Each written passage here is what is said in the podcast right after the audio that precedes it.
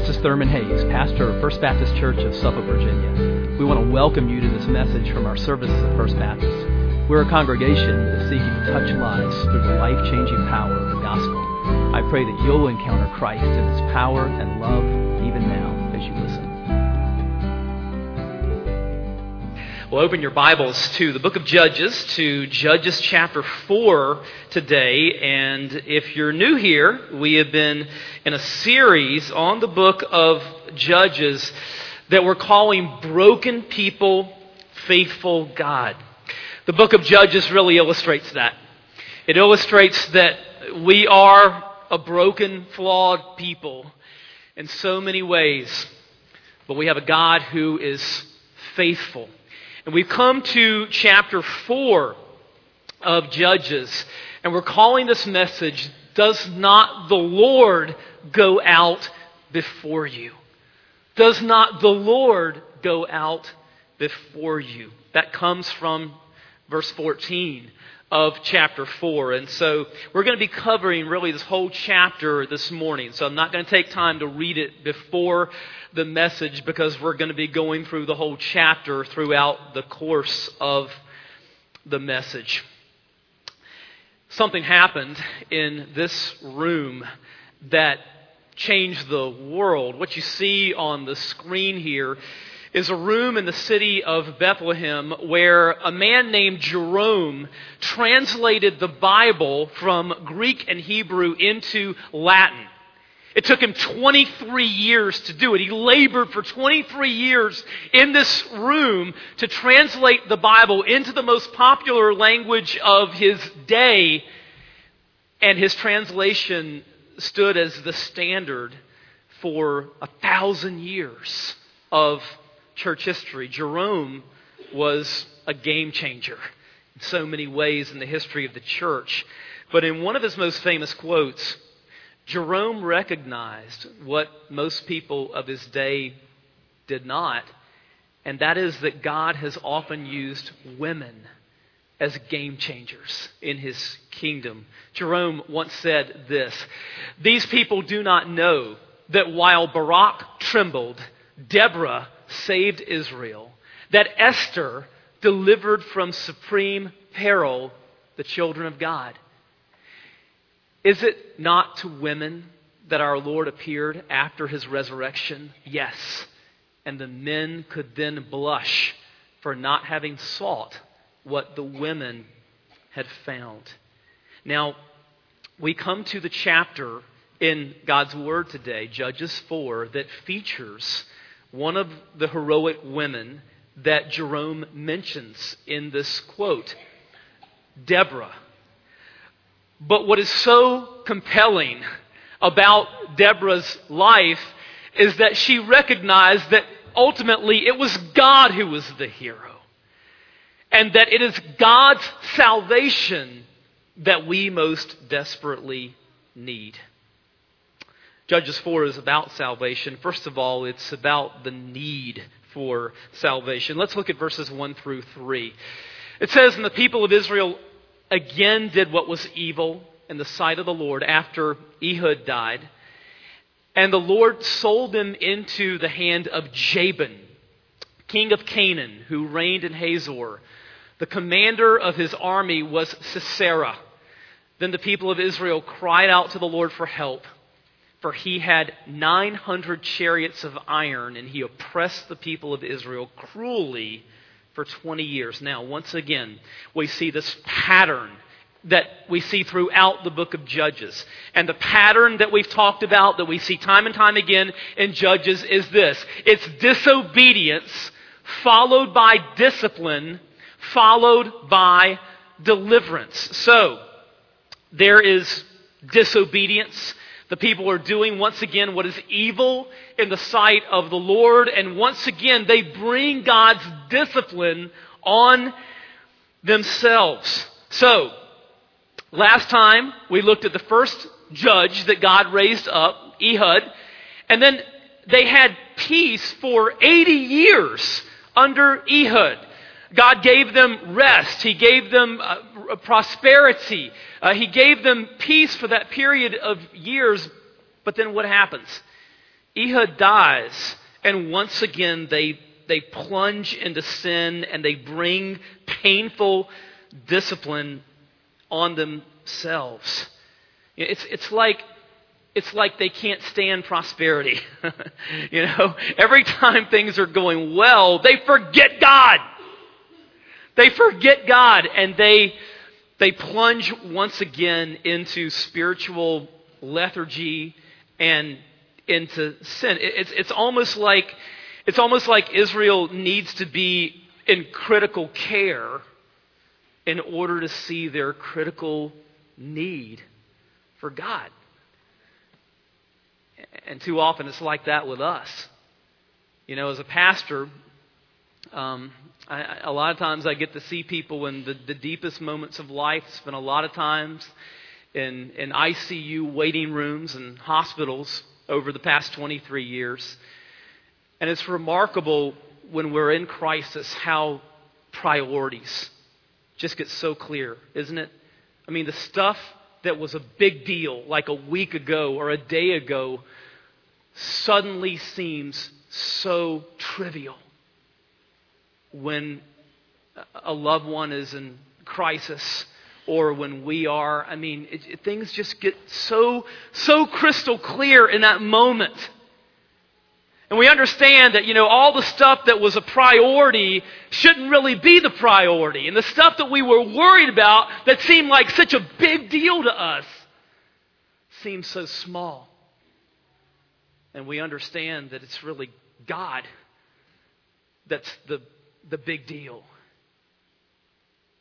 You know, it's a shame that a lot of times either someone that we love has to be flat on their back or we have to be flat on our back before we'll look up to God. We, we tend to get spiritually lazy and lethargic during the good times. You know, when everything is humming along, when everything is going well. And that was the case with Israel. And this is the pattern that we see over and over and over again in Judges. They'll enter into a period of rest and they take God for granted. and they plunge into sin, and God has to discipline them once again. And in this case, his instrument of discipline is the Canaanite king Jabin and the commander of Jabin's army, Sisera. These are evil men. And they cruelly oppress Israel for two decades, for 20 years. They just have a jackboot to the throat of Israel. And then what happens again in Judges? We see the pattern again and again. They'll be in, the, the people are in pain. They bring discipline on themselves. And what happens? They cry out to the Lord for help. And God, in sheer undeserved mercy, even though they brought the problem on themselves, God in His mercy will raise up a deliverer, a judge. And in chapter 4, it's Deborah who we're going to meet today. So, Israel at this point in its history is in desperate need of, of physical salvation. Jabin and Sisera just are oppressing these people cruelly. They're rampaging throughout the land. They get 900 chariots. Chariots were like the drones of their day. They were just sort of a, a, a, a weapon that transformed a warfare. If you had access to chariots, then you know it was uh, it was game over in a lot of cases. And they had 900 of them, and they were rampaging throughout the land. And so Israel is in desperate need of, of physical salvation, but far more desperately in need of spiritual salvation. Because what does it say about them that every time one of these judges dies, that they plunge back into sin? They have 80 years of peace under Ehud, but then Ehud dies and they plunge back into sin. What does that say about their hearts? You know, so often, I mean, we'll see kids who are raised in, in Christian families. You know, they're raised in the faith. Mom and dad love the Lord, but you know, they graduate from high school and they drop church like a hot potato. I mean, what's up with that? Well, it shows something, doesn't it? It shows that their faith wasn't really their faith. Because the moment that mom and dad's external controls were off of them, the internal condition of their heart, the reality or the unreality of their faith, is shown to be what it is. What's needed is a new heart. Israel needs a new heart. The reason that they plunge back into sin every time a judge dies is because their heart is not right. And so when the external controls are removed from them, the condition of their heart is revealed. They plunge back into sin. What does it take to have a transformation of the heart? Only God can do it. God tells us in Ezekiel, in Ezekiel uh, chapter uh, 36, God says, I'll give you a new heart and a new spirit I will put within you, and I will remove the heart of stone from your flesh and will give you a heart of flesh, and I will put my spirit within you and cause you to walk in my statutes and be careful to obey my rules. Listen, when God touches us with his Holy Spirit, and God takes away that heart of stone and he puts in a soft heart, a heart of flesh, then obedience is the natural result of that. When God transforms your heart, you want to obey Him from your heart. Not because there's a judge in place, not because your mom and dad want you to, not because of, you know, you think that's the way that you should be, because you're a member of the church or whatever. You love Him. You love Him, and because you love Him, you want to obey Him from your heart. A few years ago, there was a student named Kevin Roose who transferred to Liberty University from Brown University, Ivy League school. And on the outside, Kevin appeared to be just an exemplary Christian. He participated in devotions at Liberty. He was in church every Sunday. They even asked him after a while to, to, to lead devotions in his dorm. But what no one knew is that Kevin Roose wasn't a Christian at all. He had signed a book contract to write a book on evangelical Christians. And he thought there's no better place to do that than Liberty. So he transferred there as a student. And Kevin Roose said this about his experience. He said at Liberty, see, no one asks me about my faith anymore, so I blend in. I rarely have to do anything more than keep up, up my Christian signifiers, going to Bible study, praying before meals, being on time to church. Now listen, the same thing could happen at any Christian school or at any church for that matter. We can go through the motions. Everything looks fine on the outside. We keep up our Christian signifiers, as Kevin puts it here. But, friend, what's the condition of your heart this morning? Do you have a genuine, authentic love for Christ?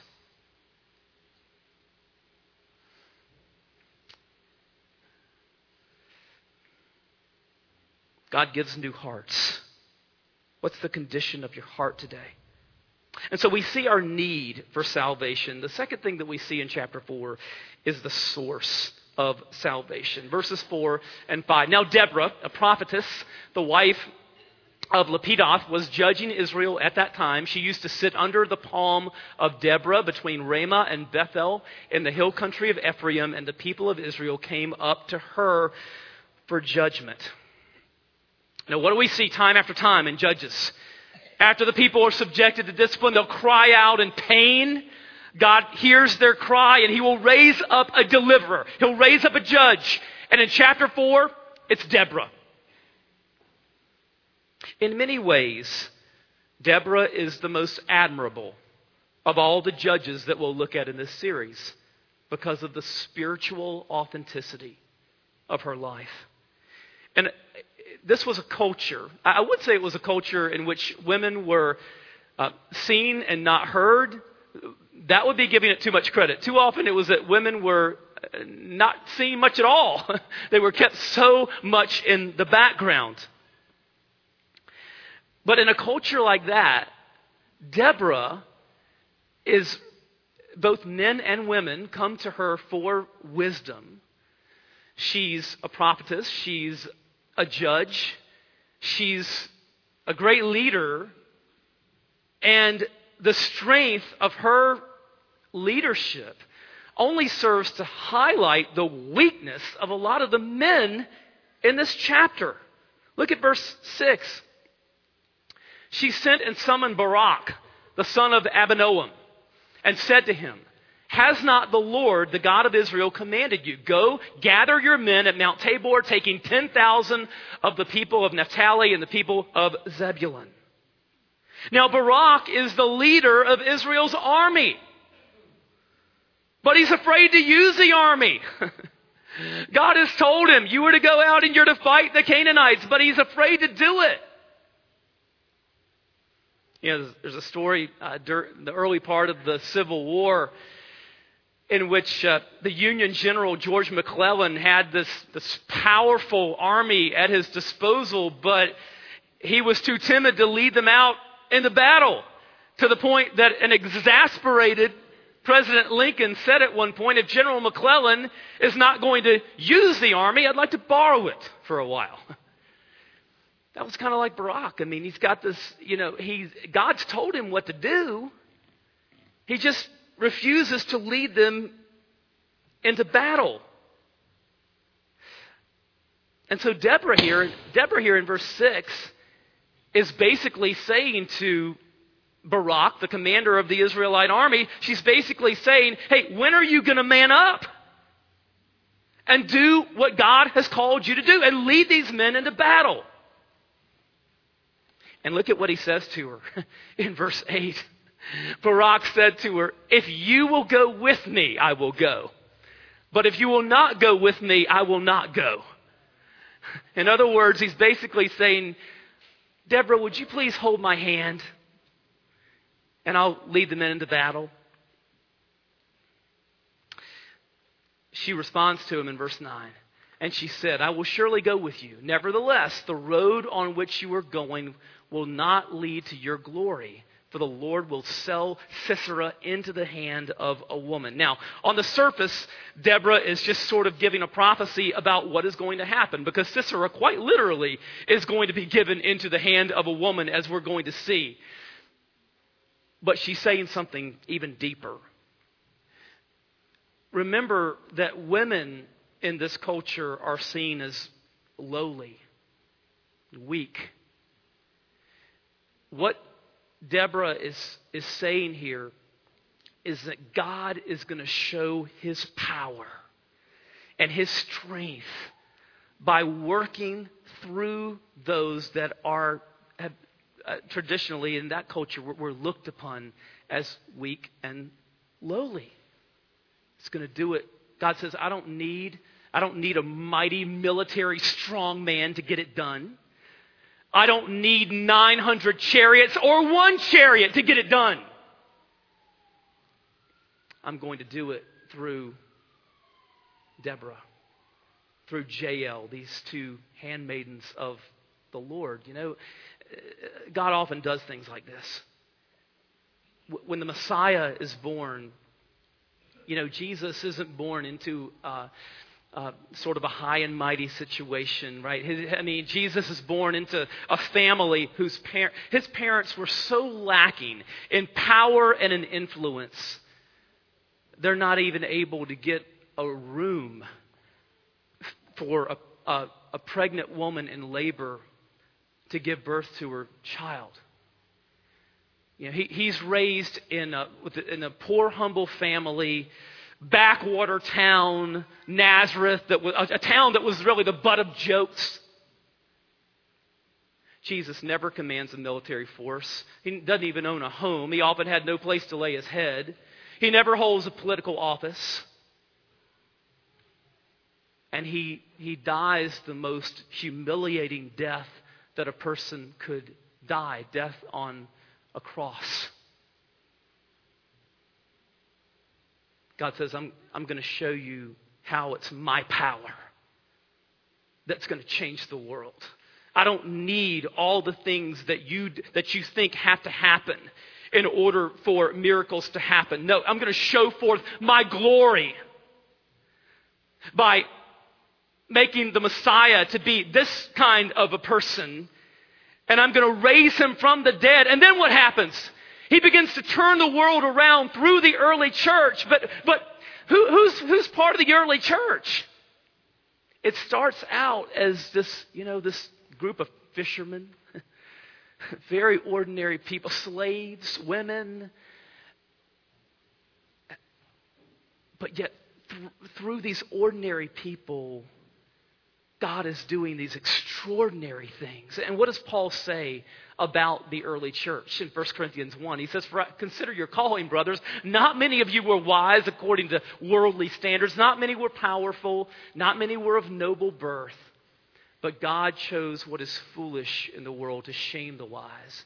God chose what is weak in the world to shame the strong. God chose what is low and despised in the world, even things that are not, to bring to nothing the things that are, so that no human being might boast in the presence of God.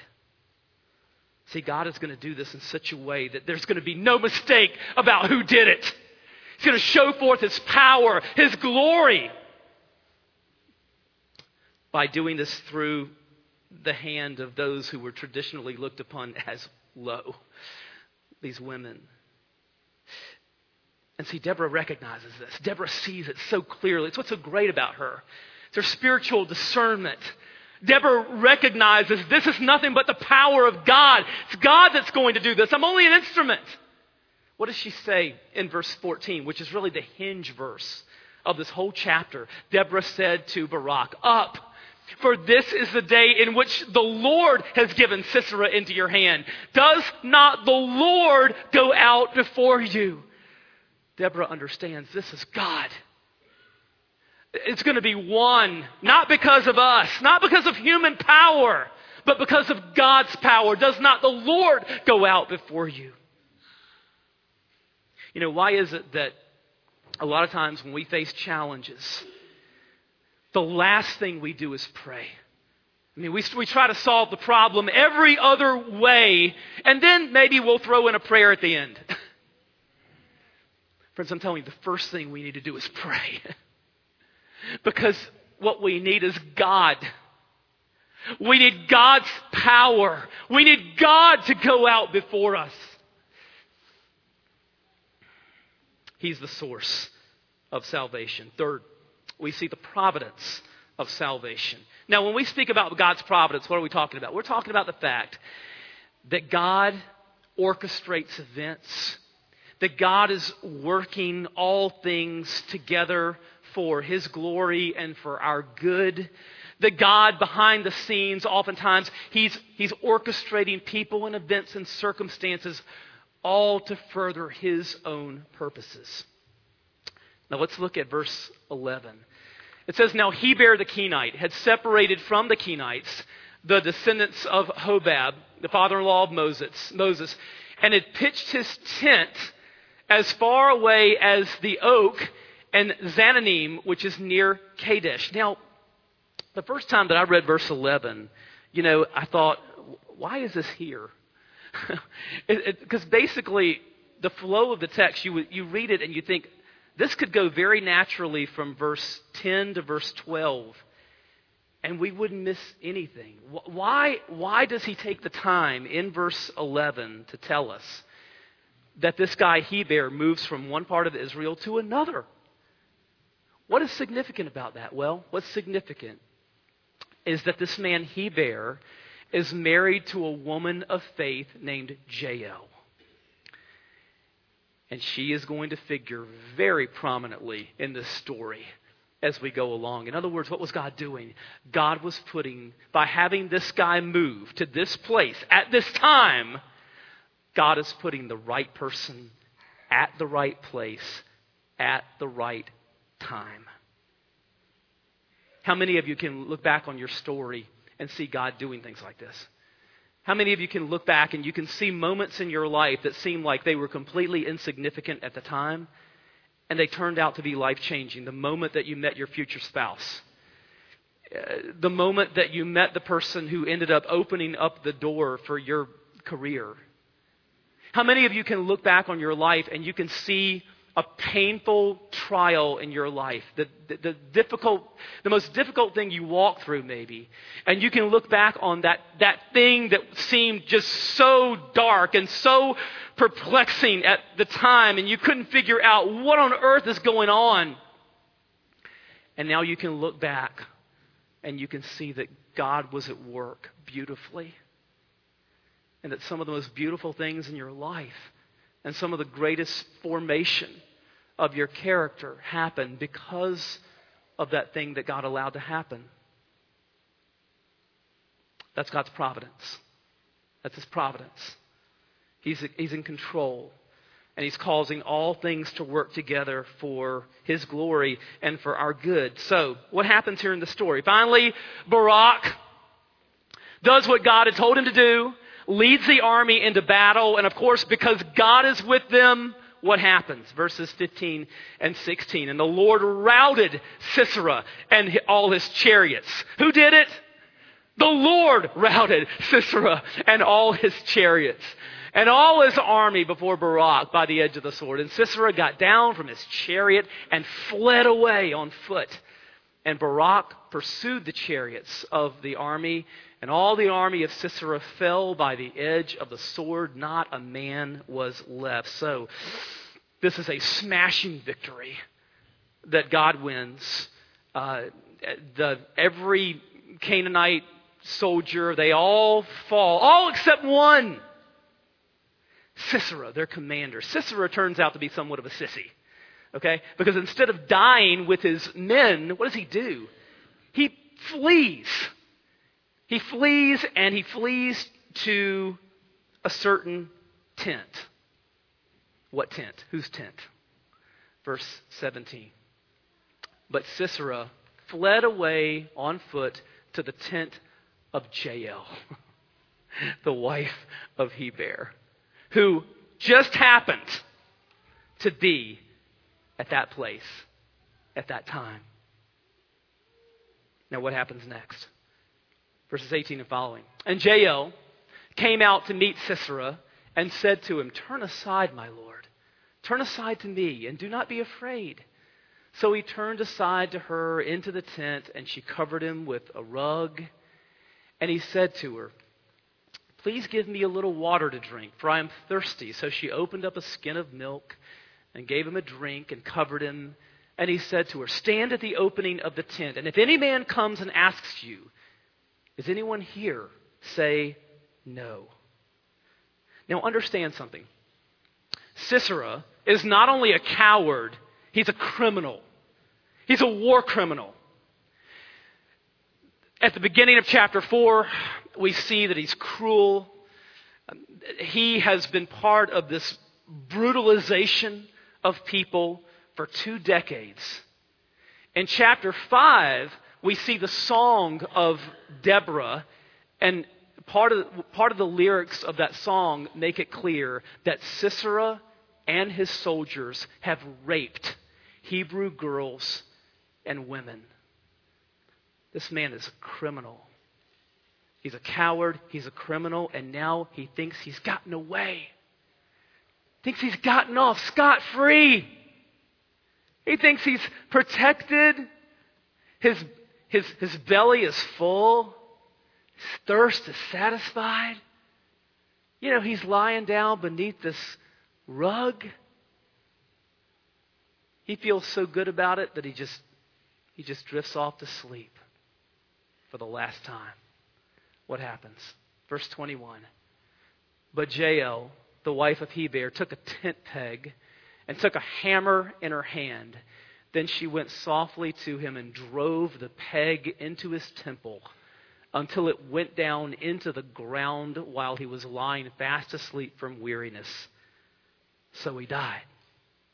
I guess he did, right? That'll do it. That'll do it. Um, this is dripping with irony because in this culture, it was women who took care of the tents. Know, they were the ones who would put up the tents whenever they would move. So a hammer and a tent peg, these were like household appliances to Jael. Just you know, second to drive hammer into a hammer into a, drive a tent peg into the ground was second nature to her. She just drives it through Sisera's head first in this case. Now, once again, here in Judges, we're confronted with a violent, a violent kind of a death. I mean, we saw this last time in chapter 3, right? I mean, Eglon, another evil person, super evil person, dies in just an, a, a very graphic, violent way.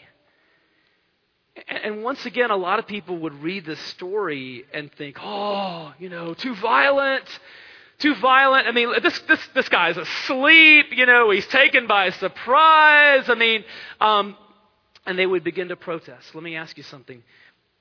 Were you protesting this, when the SEALs went in by surprise and killed Osama bin Laden? You know, um, would you protest the fact that that people got together, including some Christians like the pastor and theologian Dietrich Bonhoeffer, that they got together and they plotted unsuccessfully, but plotted to kill Adolf Hitler? You know, Bonhoeffer once said this. He said, We are not to simply bandage the wounds of victims beneath the wheels of injustice. We are to drive a spoke into the wheel itself. In other words, what Bonhoeffer recognized was that it's not only, it's not enough to simply try to help those who are the victims of brutality in his case, in the 1930s and early 40s, Jewish people. It's not, it's not enough simply to help those who are being brutalized. But at some point, people of conscience have to drive a spoke in the wheel. You have to stop the wheels of injustice from grinding. Hitler has to be stopped. And eventually, Bonhoeffer reached the conclusion he has to be killed. You see, in a fallen world like the one that we live in, this is reality. You know, this is why we should thank God for those who serve in our military. This is why we should thank God for police officers who patrol our streets because in a world that is this broken and this fallen, were it not for those people out there doing our jobs, I mean, more people who are innocent would be, would be killed. This is why, I mean, we have men and women who are across the globe right now, as I speak, who are engaged in espionage for our country. You know what? If they weren't doing their jobs, there would have been an, another 9 11 long before now. This is why, in some cases, there have to be targeted killings of terrorists to keep them from killing many, many more people. Listen, this is hard to talk about, but it's reality. We, we live in a broken, fallen world. And we have to come to terms with that. And we have to understand that, that, that, that God, God is a God who must deal with evil. You know, people in our culture, so many of them, they just want to think about God as a soft God. Oh, he's a God who would never, he would never judge anyone. He would never judge evil. We want to think of God as sort of, you know, sort of a mealy, uh, syrupy, sentimental, soft God, the old man in the sky, gentle Jesus, meek and mild. Let me tell you, Jesus talked a lot about hell. He talked a lot about God's love, but he talked a lot about hell. He talked a lot about judgment. And even the way that he dies is an expression of not only God's love, but God's wrath. It shows us how seriously God takes sin. It shows us that to a righteous God, evil, and yes, our evil, cannot be winked at. It has to be dealt with. It has to be judged. And either we're going to turn to a Savior who took our judgment on Himself on the cross, or the Bible says we'll experience God's judgment ourselves.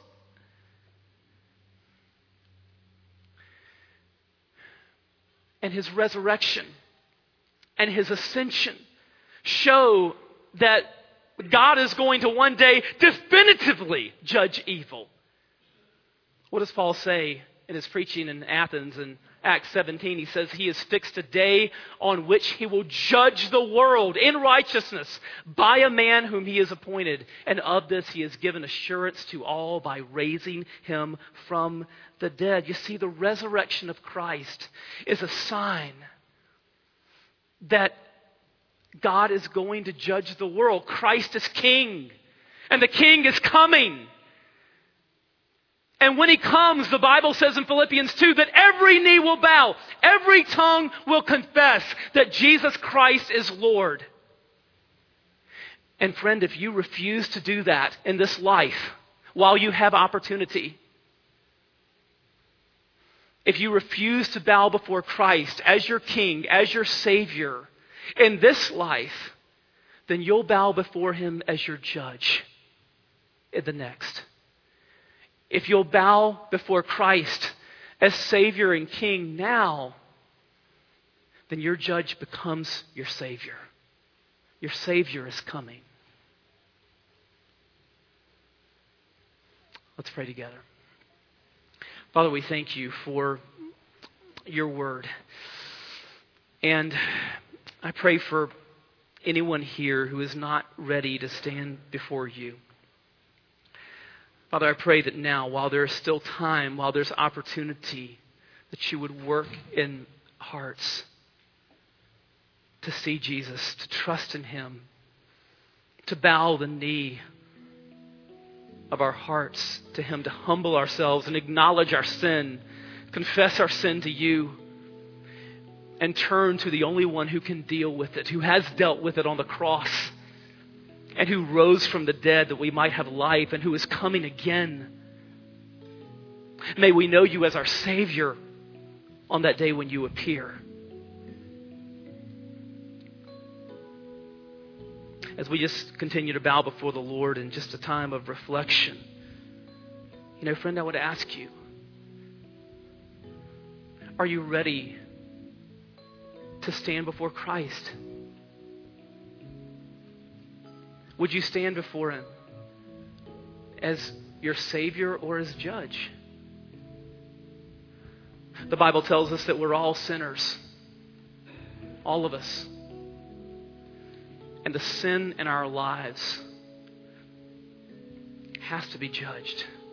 God is righteous, He's holy. God can't wink at evil, He can't tolerate evil.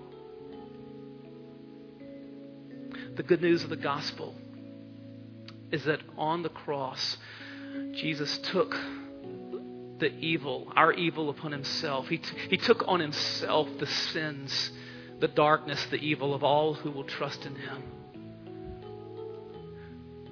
Would you turn to the Savior today? Give your life to him. Say, Lord Jesus, you are my King. Thank you for loving me. Thank you for taking my sins, taking God's righteous wrath against sin on yourself. And I believe that you rose from the dead. I give my life to you. If you're here today as a Christian, listen, what's the condition of your heart today? It's so easy to get into a rut, isn't it? It's so easy just to sort of demonstrate kind of the externals and, you know, the Christian signifiers and kind of go through the motions. Where's your heart today, Christian? Do you have a passionate love for God in your heart? Are you closer to Him than you were six years ago or six months ago? Is there a love for Him in your heart? Ask God to do a work in your heart. Don't let it be said that you have to be flat on your back in order to look up and see your critical need for the Lord. See it now. See it now.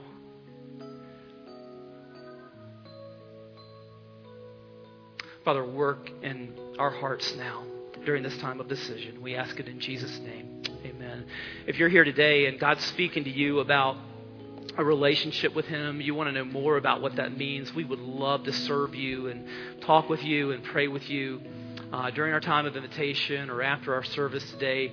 If you're here and just uh, in need for prayer or you want to pray at the altar, you can certainly do that. Um, if you're here and God's speaking to you about, uh, about being a part of this church family, then we would love to welcome you. Let's stand together as we sing.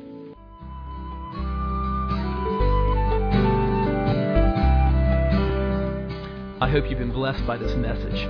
Christ is the answer for every need, now and for all eternity. As someone once said, Jesus plus nothing equals everything, and everything minus Jesus equals nothing. Have you trusted in Jesus as your Savior? If not, why not now? His arms are open wide to receive you.